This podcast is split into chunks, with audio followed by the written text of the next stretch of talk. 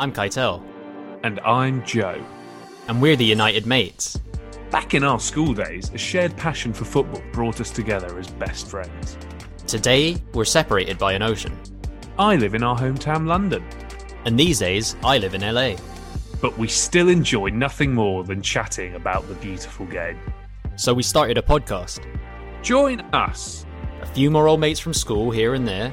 And new friends too from the world of professional football and beyond. This is the United Mates Football Podcast.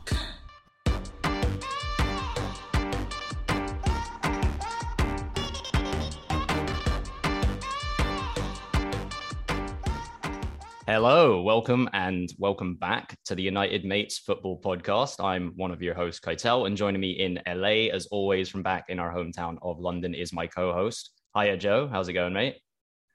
Yeah, I'm good, thanks, Kyle. Um, I'm not appreciating uh, the Sporting Lisbon top. Obviously, with me being a Spurs fan, that wasn't wasn't the best result for us last night. But there we go. Very funny, very funny. You know, I, I hadn't thought about that. I just I just threw it on. Uh, but, uh, Joe, Joe, and I are both uh, very excited because, as usual, we have a special guest joining us on the podcast today as well. Today's guest managed to play for clubs across every level of the Football League, as well as abroad in Scotland and the Netherlands. He also played internationally for Wales, helping them famously reach the semi finals of Euro 2016. And he managed to do all of this before retiring from the professional game at the age of 29. Joe and I are 28 for reference and both still waiting on our first pro contracts. Since hanging up his playing boots, our guest has started his own CBD based line of fitness products. We welcome Simon Church to United Mates Football Podcast. Simon, it is an absolute pleasure to have you on the podcast with us. Thanks very much for joining us. And how's it going, mate? Yeah, no problem at all. Yeah, all good. Thanks. All good. Lovely. How's the weather uh, over in England? I know on a energy level, uh, given recent events, things have probably been a bit a bit gloomy. Has has the weather matched up to that, or is it sunny like it might be out here in LA? It's not too not too bad today, is it? It's not too bad. It's hit and miss, like everything in this country. Um, you just don't know what you're going to get, do you? Absolutely. Speaking of unpredictable things, Joe had referenced the, the Lisbon kit that I had been wearing, and I guess yes. bringing that back to, to Tottenham being unpredictable. Um, yeah, football was cancelled because of the Queen. We're not going to talk about that too much, but despite football being cancelled, Spurs still did manage to, to lose 2 0 away at Sporting Lisbon yesterday. So I can't complain too much. Uh, but Joe, yeah, what's going on? What's going on with Spurs did, at the moment? I did see quite a funny um, stat that uh, Spurs were the, the first English team or something to lose under the King Charles era or something really stupid like that, which is quite funny. but yeah, I don't know. We were um, we were due a loss. I think we've been we've had a good start to the season. Performances haven't been great, so you know I, I trust Conte to kind of you know go back to the drawing board, maybe change a couple of things here and there. But it's it's okay. We're going to be all right. I'm pretty um, confident of that. But um, Simon, as um as Kai said, we're um, we're delighted to be joined by you. And um, whenever we have a guest on this podcast, we always start with an icebreaker question, just a kind of silly question to kind of get things started. So sometimes we look into um people's social media accounts, but today we're actually it's just it's just related to your name, Simon. There's obviously um, there's a famous game called Simon Says. I think we've all played it when we were a child um, at some point or other. But our question for you, and we'll give you some time to think about it, is what is your favorite party game? So I'm going to go to um, Kai first, who will answer it. Simon can have a little think um, as Kai answers. But yeah, Kai, what's your what's your favorite party game, Kai? My gut is telling me to go for uh, pass the parcel. It's just it's a classic, and there's a bit of a bit of a playmaker, you know, passing and whatnot. Um, so pass the parcel. We'll go with that. How about you, Joe? There was a game at university. This is basically just drinking, to be honest, but it was quite a fun game where that song Roxanne by Police, where you know half the room has to drink every time Roxanne is said, half the other room has to drink every time red light is said. Basically, just an excuse to drink. But that was always um that was always good fun before a night out. I enjoyed that. But um Simon, you've had a you've had a bit not not admittedly lots of time to think, but has any any party games come to mind? Um, when we've when we've had like dinner dinner parties in the past, Cards of Humanity I, I enjoy a lot, um, especially after a few drinks. Uh, Uno, I, I, I don't think that's really a party game. I think that's just the game in general. But I, I love Uno, and the kids love Uno as well. Yeah, a couple of couple of belters there. Cards Against Humanities definitely gets pretty interesting. Yeah, it's a good very, very, a good humorous and very kind of uh, yeah dark humor, which is always uh, a favorite of mine. Uh, speaking of cards, I guess Simon, before we jump into um, a, a bit more about your actual uh, career, did you pick up many cards throughout your playing days? Do you know what? I got yellow. I got sent off twice. Uh, I think I've got a few yellow cards, but the one time I got sent off, um, I got a yellow card while I was warming up. Um, the referee gave away a penalty. It was silly, and I got right in the linesman ear while, while I was warming up. And he ran over and booked me, and then I come on and scored the winner. Um, and jumped in the crowd, and then got a second yellow, so I got sent off. So but I missed Boxing Day games, so happy days. so you got to party as hard as you liked uh, on Christmas. That that worked out in the end, I guess. Um, but yeah, moving away from uh, card games and yellow and red cards, um, but sticking with football. Whenever we have guests on, we like to kind of uh, start by getting a flavor for what it was that um, got them caught up in the world of football, made them fall in love with the beautiful game in the first place. So taking things back to your childhood, Simon, um, what are some memories that you have of playing or watching football or supporting a club um, that really helped solidify um, your love for the beautiful game in the first place? Yeah, I think it was just um, just early on, uh, probably probably school three or three or four, five, just um, playing with the mates. Um, and as soon as I started kicking a ball, I, I just got obsessed. Um, I started playing. I got scouted at the age of seven for Wycombe Wanderers, which was like my local club growing up. Um, it's something that I was just yeah, just obsessed with. I was uh, a really heavy Man United fan. Um, that came from my dad. It is what it is. Um, and yeah, Wycombe Wanderers was like my local club, so we used to get down there as, as much as possible. And yeah, just got obsessed with it. I just loved the game. I felt like I was, you know, something. It just came naturally, um, and I just wanted to play it all the time. And the love for that kind of grew and grew and grew uh, until I probably made it professional, where it just kind of left quite quickly and turned into kind of the realization of, of what the game is. Yeah, that's interesting. I guess, yeah, like you said, when you make that switch from um, a fan or an amateur to a professional, you start to view things in a different way. But um, going back actually to the time when you were in the academy at Wycombe, I guess at a very young age, it looks like at the age of 14, you made the move to Reading. And it looks like it was part of the Nathan Tyson transfer to Wycombe. Is that is that true? Was it sort of part of a, a deal? Was that is that that sort of something Wikipedia tells me? What's the is there truth in that? There, there is truth in that. Something at the time I wasn't aware of. I, I mean, I was only young. Yeah, young, didn't care about that. I don't think my dad at the time knew too much about it. It was obviously the politics of football going on, but I, I didn't care because I think I can always remember I played my last game for Wycombe Wanderers, um, which was like Colchester away or something like that, 14. And then within my first week or two, I was playing against Arsenal at Highbury uh, as a 14 year old. And I just knew, you know, this is a big step up. And um, yeah, I don't know. I, I don't know the ins and outs of that deal, but I'm glad it was that it was done. And you know, the step up to Reading was was a huge boost because um, I was able to play with better players against better players, and yeah, just progressed my my career when I was younger. From uh, accelerated it pretty pretty well. Yeah, I mean, like you say, it was certainly a step up even at that young age. And I guess Reading geographic, geographically is close to Wycombe, but as you said, obviously Wycombe was your hometown. Did it was it tricky kind of moving clubs? Like, did you have to move at all, or could you kind of commute from where you were living? Did it actually not affect things too much from that that kind of perspective? Uh, I think logistically, you know, my dad made a lot of sacrifices to kind of take me there.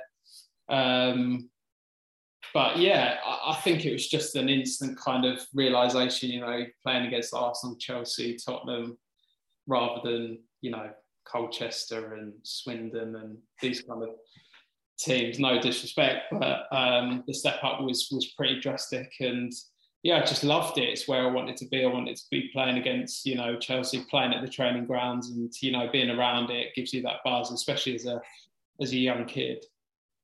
Well, no, it sounds fantastic. And I'm quickly just going to let my girlfriend on that note. One second. I think while uh, while Joe runs off, I'll commend you for including Spurs in in that group of teams and not lumping them in with Colchester and and whatnot. It was um, close. I, didn't think about it, but uh, yeah. didn't want Joe to feel left out.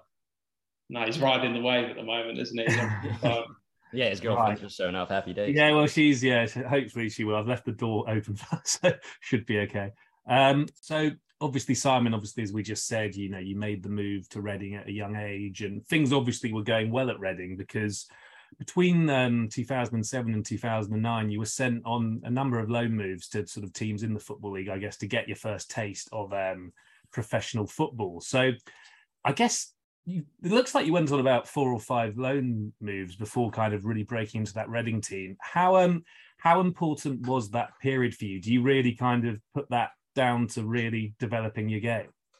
Yeah, massively. I think it was so important. I think at the time, uh, I just made my Reading debut, but I had they were in the Premier League, and I had you know Kevin Doyle, uh, Leroy Lita, Dave Kitson, Longy. I, I, had a lot of people in front of me. I was never going to get a chance, and you know I went to League One. I went with Crewe, Uh, I went with Yeovil, Leyton Orient, Wycombe all different uh, kind of experiences. For example, Yeovil was struggling in League One, really old school, really, you know, I had to move out there, middle of nowhere, and just learn about, you know, really old school kind of football in the, cha- the dressing room is old school. Um, it was tough. I didn't play that much, and I had to kind of learn how to cope with that. And then going to Leyton Orient, I was playing every every week, doing really well, and off the back of that, I got recalled and, and played in the semi-final of the uh, of the playoffs. So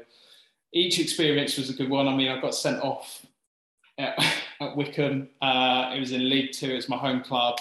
Went back. Didn't didn't really have a good time, but I thought it's League Two. I've got going hard and got sent off, which wasn't great. Um, got it, broke my hand. It was just awful. So loads of different experiences, but I think having those experiences at 18 to, to you know 18 to 19 on top of the Wales under 21 games, it, it, kind of gave me a really really good base. And I think nowadays, if you're not playing first team football by the age of 19, 20, you just won't have a chance, or it's it, it's near on impossible to kind of build a career for yourself unless you're you know one-off cases that kind of break through a bit later. Yeah, definitely. It seems like you can obviously be in an academy with a really fantastic technical setup, but at the end of the day, unless you get that kind of learning on the job experience playing against men um, who are kind of trying to earn a paycheck um, before you get to, you know, maybe your 20s, you might have missed out. So clearly those loan spells did the did the trick. And we're going to focus a little bit more on uh, Reading uh, now. And you broke into the Reading team during the 2009-10 campaign, and you managed to score 10 goals in the league that season. Um, what, what, do you put that success down to, given that, as we were talking about uh, up until this point, um, the highest level that you played at was was League One, and then suddenly you're kind of scoring goals for fun in in the Championship, and you even scored against Liverpool in the FA Cup that year as well. So what what was it that clicked for you during this spell? I think it was just momentum, and I think momentum in in football is such a big thing. It's quite uh, it's not really spoken about, especially as a striker um, I think you have to play games, you have to score goals, and you've got to be confident. And I think um, at the time I had some bad loan spells, but then on the back end of that, I had a really good loan spell. I was doing really well with the under 21s at, uh, uh, with Wales. I was, I was, the first person to score against England.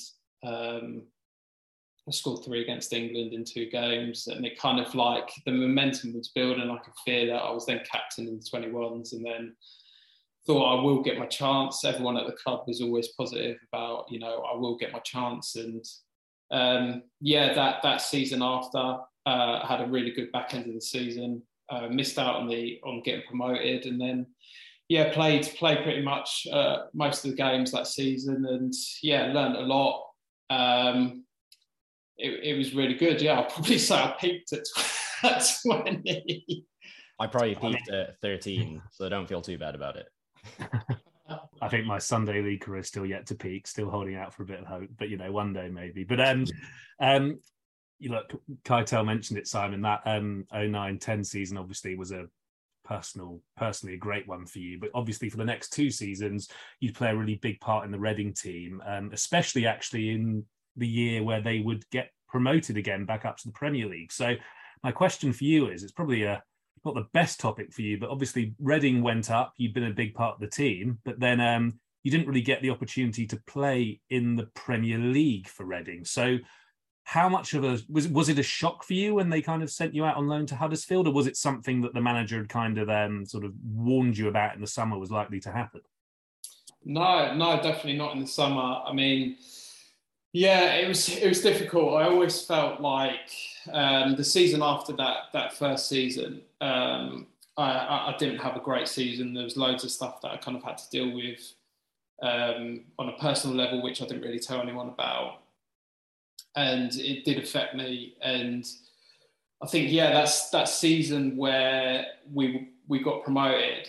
Uh, I was starting to become, you know, I was playing regularly for Wales. Uh, I was starting pretty much every game.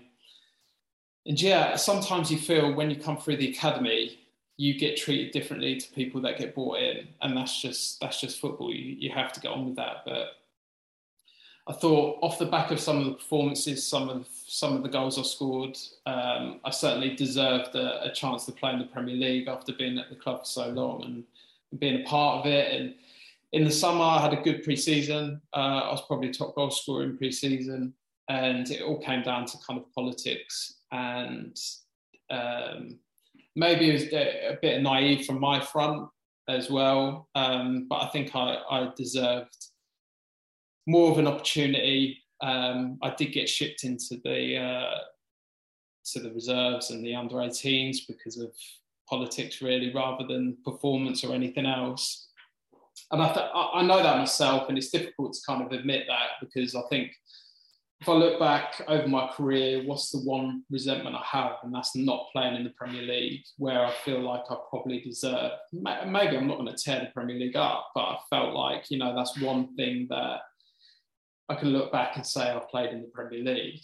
Um, but yeah, it, it, was what it was. Um, took me a bit of time to to be allowed to go out alone, and to be honest, my head my head was all over the place. I had an awful loan at Huddersfield, hated it, and um, come back wasn't in the 25.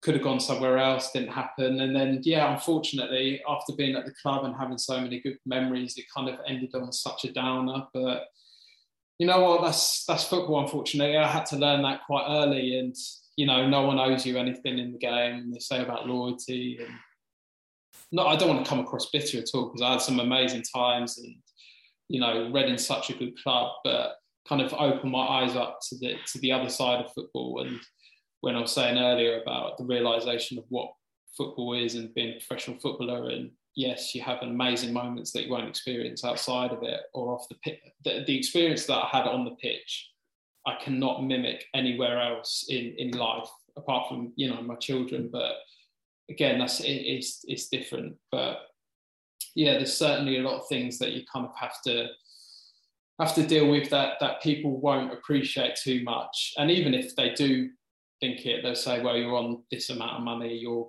you're a professional footballer. How can you be so negative about it?" It's not even negative. It's it's something that you know you worked your whole life for. You dedicated your whole life for, and you just want to play on the weekend. And the Premier League's the pinnacle. And if that gets taken away from you, it's, it's disappointing. But yeah, definitely, uh, it was definitely an experience for sure. Well, speaking of an, another pinnacle that you managed to to reach quite early in your career, uh, we're going to chat a bit about your international ca- career for Wales, who you qualify for uh, through your Welsh grandparents, uh, I, I, reckon.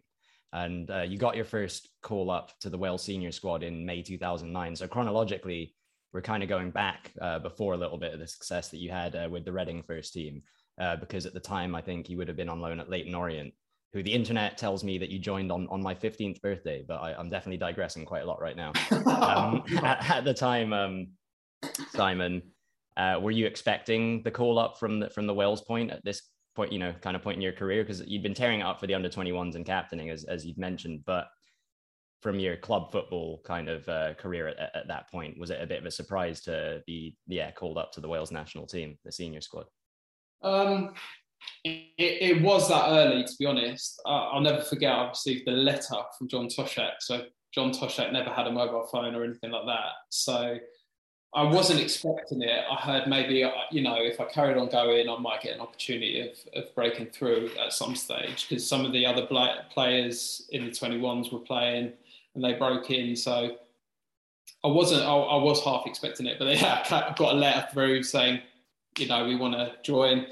Played 45 minutes, I think, against Estonia. And then what I think I really impressed in training and I was impressing with Reading, and I just started playing a lot of games, and yeah, absolutely love playing for Wales. It was such international football was something I dreamed dreamt of, and it sounds a bit cringy and cliche, but when you're playing international football, it's just on a totally different different level. You're playing against the best players in the best stadiums, you know, for your country. It's it's incredible how early on did the dream of playing international football become focused on playing that football for for Wales, as opposed to England, who um, you know at a young age you still would have been in contention to at the very least kind of be competing for spots at the on the youth teams.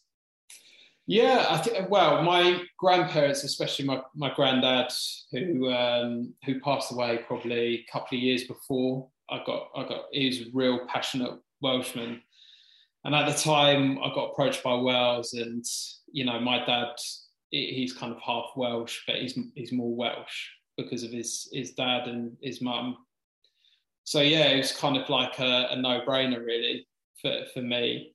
Um, I, you know, I absolutely loved it. it was, I would have loved to have done it. And you know, before my dad passed, my dad passed at, at the age of 20. He was able to see me play for Wales. So again, that was kind of a, a big a big thing, quite a big deal for for us as a family and and for me personally. So yeah, that that was kind of the factors but behind making the decision as uh, as early as I did.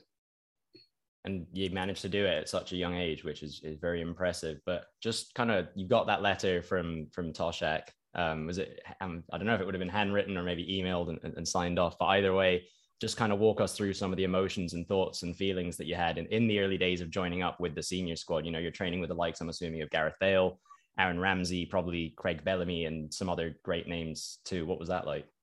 Yeah, it was daunting. I'm not going to lie. It was, you know, I made within those, within, yeah, probably about six months of playing for Leyton Orient, doing well, not knowing which way my career was going to go. Um, I was starting regularly for Reading, getting called up uh, for for Wales consistently. And like you said, I'm playing with up front with with Bellamy, who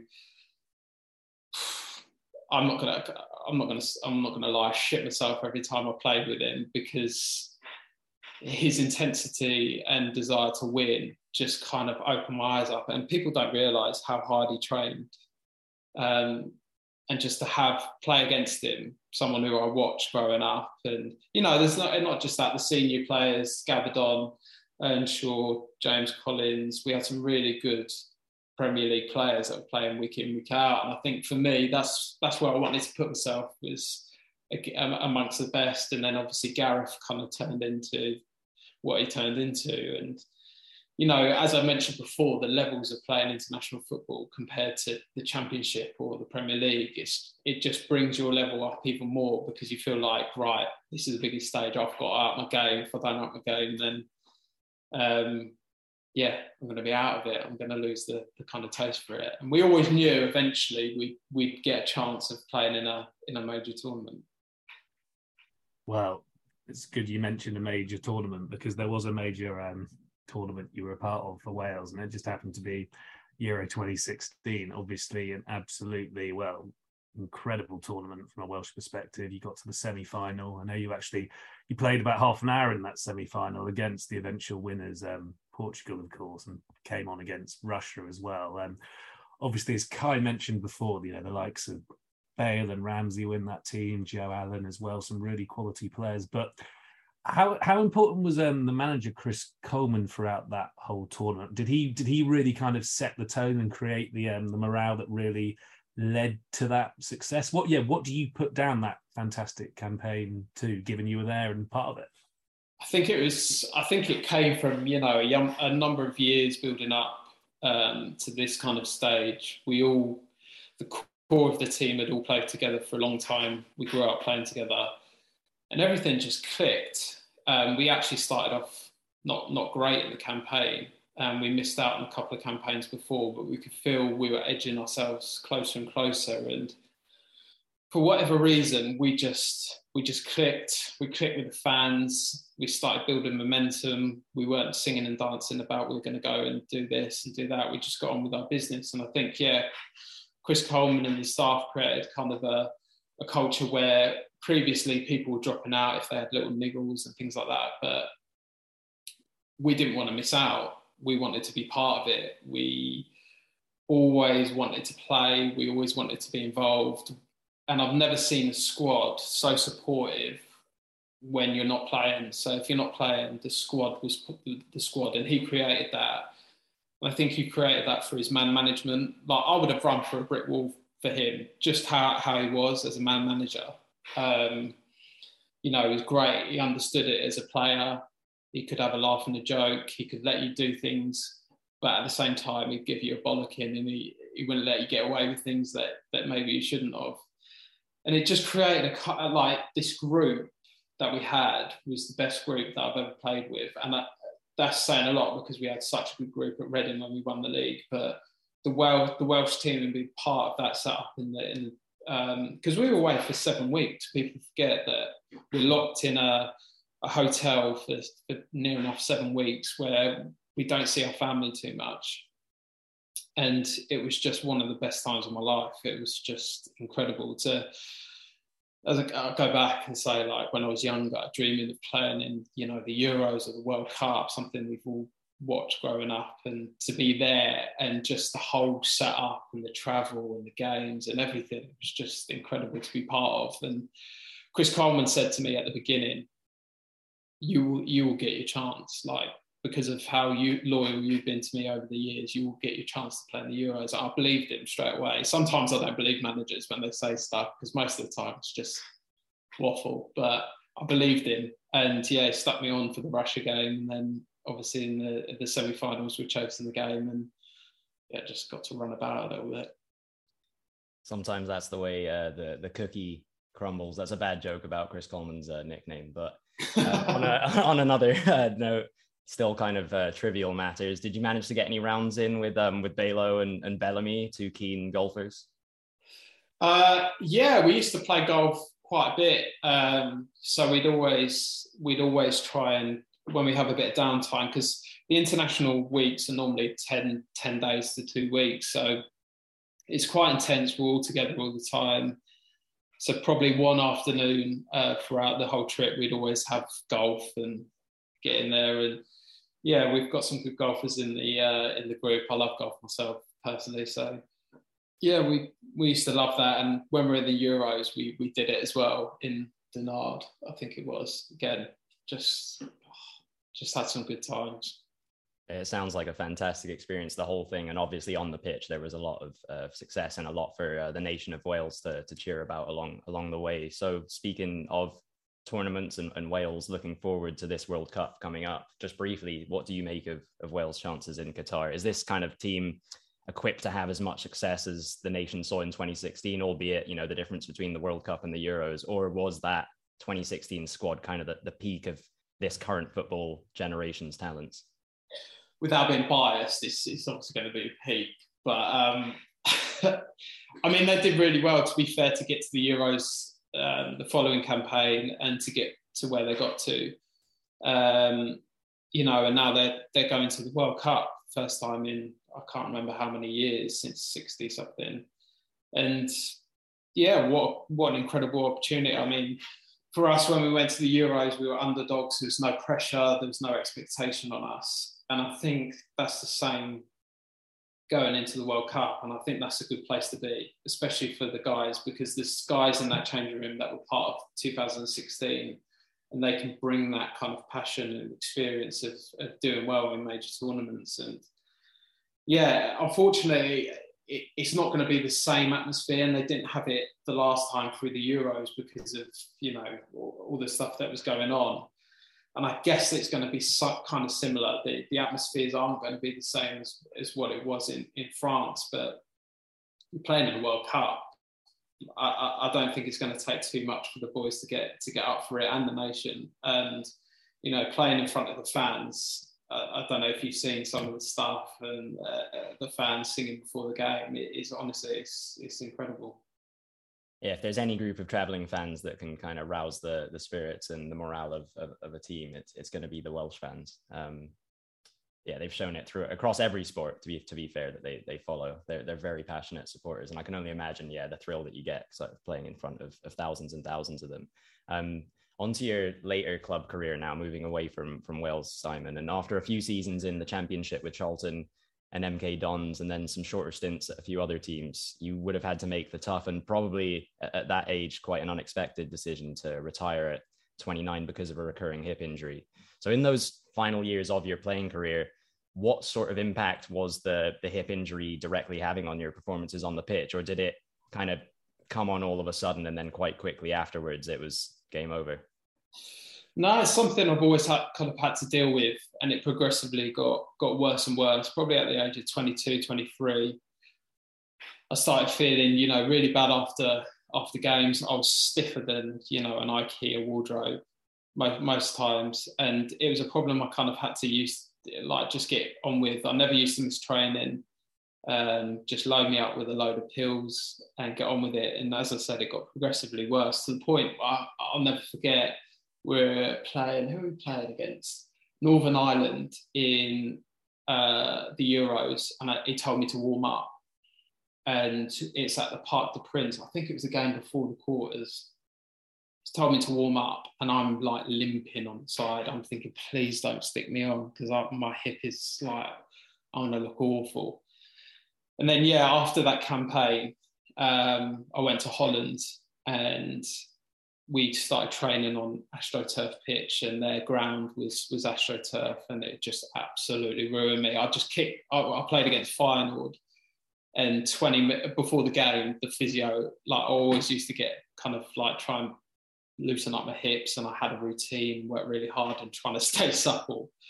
I just couldn't. And then he, he tried moving my hip before the game. He was like, what the fuck is this? Like, he was like, well, I couldn't move. And within 20 minutes, I can remember I, sh- I had a shot and it, I, it obviously went over. And I just fell to the ground and I just couldn't get up. I was like, my, I don't know what, I don't know what I'm doing. And um, yes, I had had quite uh, quite serious operation on my hip to try and stimulate something, but I was just chasing the dream after that. And yeah, it was difficult. It was difficult because my my head was telling me to do stuff, and my body would just wouldn't allow me to do it. And I was always breaking down with injuries. And luckily enough, the surgeon the surgeon turned around and said, "Like I'd advise you not to not to play anymore if you want, you know, a, a decent quality of life you know, children and all this kind of stuff. And yeah, it's the worst news I've ever kind of had, but it was kind of a relief at the same time as well from from my body because I would have carried on trying as, as much as I could. Yeah, I imagine that must be so difficult. Like you said, obviously there's the dream of being a footballer and you want to continue, but ultimately you don't want to do too much harm to your body. And at least kind of you had had a really, you know, a lot of fantastic things happen in your career. Um, so at least you could sort of retire with your head held high. But um, you just mentioned now that brief stint um, in the Netherlands playing for Roda um, JC, and obviously that didn't sound too great training on the AstroTurf and kind of yeah the injuries you had. But obviously um, playing in the Eredivisie, albeit for a, a, short spell, what what was that experience like? Given you know you played for Wales, they have very passionate supporters the Dutch fans are known, obviously, for also really loving the game and generating a lot of atmosphere. How, how did the um, the Eredivisie compare to the Football League? Well, I think yeah, it comes to the stage where after the Euros, I had to leave MK Dons anyway because um, they got relegated to League One off the back of the Euros. I wanted kind of a new challenge. I was sick of the Championship. I was sick of like English football, and I had a few offers from from abroad, which didn't really materialise. And I knew the coach at Roda. And I thought Eredivisie, you know, if you score goals as a striker, it's a great platform. And I didn't really know too much about the league. Um, but once I got there, we played, who did we play against? Feyenoord, PSV. can't remember the other two, Willem Twee or something. And um, playing at PSV, playing at Feyenoord, I was like, okay, I can see, I can see the pull but the quality was really, really good. really good. It was different tempo, different style of, of playing, which I, I probably suited as well. I, I, enjoyed it. It was a lot more possession based. It was a, a lot more tactical. Um, it was such a I think it's four four or five games in, and that was my season done. So I never really got the chance to get going. I was learning the language. Well, my family hated it there, but I, I didn't mind it. Um, but yeah, it was just a new experience. I wanted to experience playing abroad because, again, playing in the championship is most of the boys would turn around and say they hate playing in the championship because it's constant and it is like a grind. It's a grind. Like people think, how can you say that? But Saturday, Tuesday, Saturday, Tuesday, and your body's an absolute mess. So I just wanted to kind of yeah a new experience, and um, I'm glad I went. Just unfortunately, uh, I didn't really get to make the most of it. Just dwelling on your experience in the Netherlands um, before we move on, I've got a quick kind of this or that. Um, Dutch delicacies versus British delicacies, which you prefer. Um, maybe you've, you've had the chance to sample them during your time in, in, in Holland. So first one up is going to be English beer or Dutch beer. Dutch beer. Okay, that was a strong, confident Dutch beer. So one 0 to the Netherlands right now against yeah. the UK. Um, have you come across Stroop waffles? Yeah, yeah, yeah. Okay, absolutely. so we're going with. Uh, sounds like you, you like you might like them. Going with Stroop waffles or scones or scones, however you prefer. Um, waffles, blow them out. The, okay. blow, yeah. So two 0 to the Netherlands. Sticking with food right now, I think they put definitely in in Belgium and I think in the Netherlands too, quite big on mayonnaise on on the fries. So we're going for mayo or or ketchup. Ketchup for me. Okay, the UK pulled one back, two one. And then uh, just last off again, kind of I think notorious with regards to the city of Amsterdam, where you weren't necessarily playing your football, but who knows if this kind of bleeds into the, the wider culture of, of, of life in uh, the Netherlands. Public transport would be the UK, or cycling would be the Netherlands. cycling. Okay, so quite yeah. a, a, bit of a route um, for the Netherlands here. yeah, you know like what? I, I, I, lived in uh, Maastricht, which was such a nice city, like clean, tidy. Food was great, people were great. I absolutely loved it. It was just a shame I didn't really get to experience it to its fullest. So it was just the driving and the and the uh, the language. I just couldn't get my head around it. They've got like five words for the same word, and it's just like, mind blowing. Yeah, it's a lot of shush, shush sounds uh, from what I kind of have heard. Yeah. yeah. A, a, bizarre language, a fantastic one, but a bizarre one. But yeah, um, I guess we'll move on now um, to kind of a bit what you've done, Simon, sort of beyond football. I mean, I guess it's very loosely related to the Netherlands.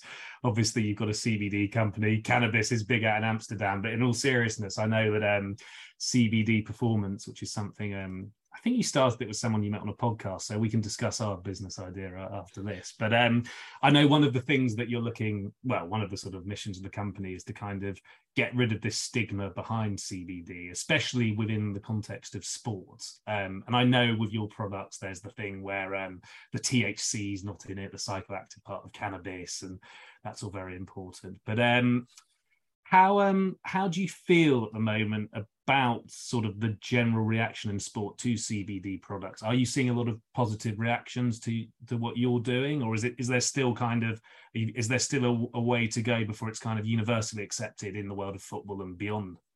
Yeah, there's a there's a huge stigma around it still. I mean, we're getting a lot better than when I started. Um, I mean, I, I kind of found it. Uh, yeah, there's no tie to being in Holland. Obviously, I, I, just I used to come down from my apartment, and there just used to be cafes everywhere.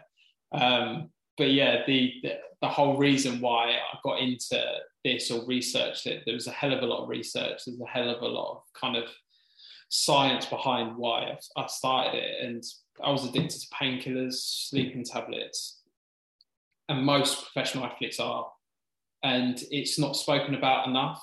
It's kind of brushed under the carpet because it's a quick win. No one cares. No one cares about the effects. It's literally take that, shut up, and be ready for tomorrow because you've got to play, you've got to train. And that was that's that's kind of well, it's general life as well. Most people do the same. It's like a quick wing. I'll block it out, try and get some sleep, or try and block that pain, and I'll move on with it. And got to the stage where I was addicted. I was it was having such adverse effects on my body where, and my hip, I had to recover from. Um, I was coming towards the end of uh, my career, but I was in so much pain. Like I would get home and I'd be like I couldn't get out of the car, I couldn't go up the stairs. So I had to try and find an alternative uh, kind of way. And CBD came off the anti-doping list, so I looked into it a lot. But at the, time, it was just kind of a, a niche one tincture kind of oil. Tried it, had a massive, massive positive effect on me. Uh, I was able to sleep. I was able to wean off any kind of pharmaceutical stuff, and yeah, we saw a huge gap in the market um, for this. And yeah, going back to your your actual question was, it's been there's a lot of demand for it. Um, the problem we've got, and we've got a lot of professional athletes taking it. We do our very best to kind of batch test everything, make sure we're transparent with everything, and we've had so much positive feedback from it. Um, but the regulators and everyone like that, again, it comes down to politics, comes down to politics and money we've got our products tested with the, the main doping agency. They won't endorse it though. So it's passed all the testing, but they won't endorse it. And that's a problem where we're at with sport in general, really. Like that, you know, we, it doesn't get spoken about. We are effectively drug addicts as athletes because we have to have these stuff to pacify us. And when it becomes negative on your body because you've taken it so long, no one cares. You're already gone. You're out of there. And that's why people turn to alcohol, all this kind of stuff to try and mask these these different issues. Yeah, I was just gonna kind of fumbling around uh, for my CBD um, kind of spread that's like a topical kind of kind of ointment oh, for aches nice. and pains. So I'm definitely a sub- subscriber to to CBD and some other chemicals too, but um, uh, can definitely uh, yeah vouch for uh, for CBD and, and the medicinal effects um, that it that it does have on my body. I can I can claim. Um, but just a question for you, I think, before we wrap this up, Simon. And as a footballer turned entrepreneur, do you find that other players, for instance, who are building brands uh, away from the pitch, whether or not they're still playing or ha- have retired, are maybe as, as passionate about um, their business and for instance with you cbd as you are or do you think that a lot of players for instance might just be kind of attaching their name to somebody else's product or somebody else's passion in order to secure another source of income yeah and i, I don't think that's a bad thing at all i think uh, a huge thing for athletes is we have such a small window of opportunity of earning potential and people forget you know we have to sacrifice so much to to kind of make it into that window. You know, we don't have any qualifications. We normally don't have any other interest in anything else apart from being a footballer. And unfortunately, to to get to that level, you have you have to make those sacrifices and you have to be that dedicated. But there's not enough conversation around, you know, the the transition from being an athlete to, you know, it's it's near enough frowned upon when other players have got businesses because if you have a poor performance, people say, well, stop spending so much time on your business. But that's absolute bollocks because what what do you expect a player to do when they come home from training or after a game? They've got an opportunity to build a brand and a lot of players don't realise, you know, they've got a great platform, they have, you know, good resources, a great network of people and yeah, just getting that kind of changing that idea of and that mentality of you know you've got so long where you're resting at home not doing anything. Build something for your future because like me I went at 29 I didn't plan for me to retire at 29 but there's so many people that have fallen out of the game now. I've got friends now at 32 33 they can't get club. They play Premier League and Champions League. And they kind of have to think right I've got to take the early step to think I've got to move into something else. And yeah, but whether you're moving into a career or something like that, you can always learn to do something or build a business or whatever. There's so much resources and opportunity out there. I think we've just got to change the, the mentality to kind of start searching for it. And, and on that note, you know, inherently from the outside, you can only assume that all footballers are very driven people with the amount of time um, and dedication that they have to put in on the training pitch over years and years and years to just have the opportunity to maybe go pro. Who knows if it'll even work out? Um, but going through what you've gone through, having to deal with injuries, having your professional playing career, the end of it kind of taken away from you, on some levels, are you at all kind of glass half full, thankful for not having your head so far down the just football is life kind of hole and having other interests and other things that you can devote your time and attention towards? Yeah, absolutely. I think I think it was a bit of a blessing that I always had kind of an interest in something else, an interest in stuff outside of it. I wish I'd started earlier, um, and I think a lot of people say the same.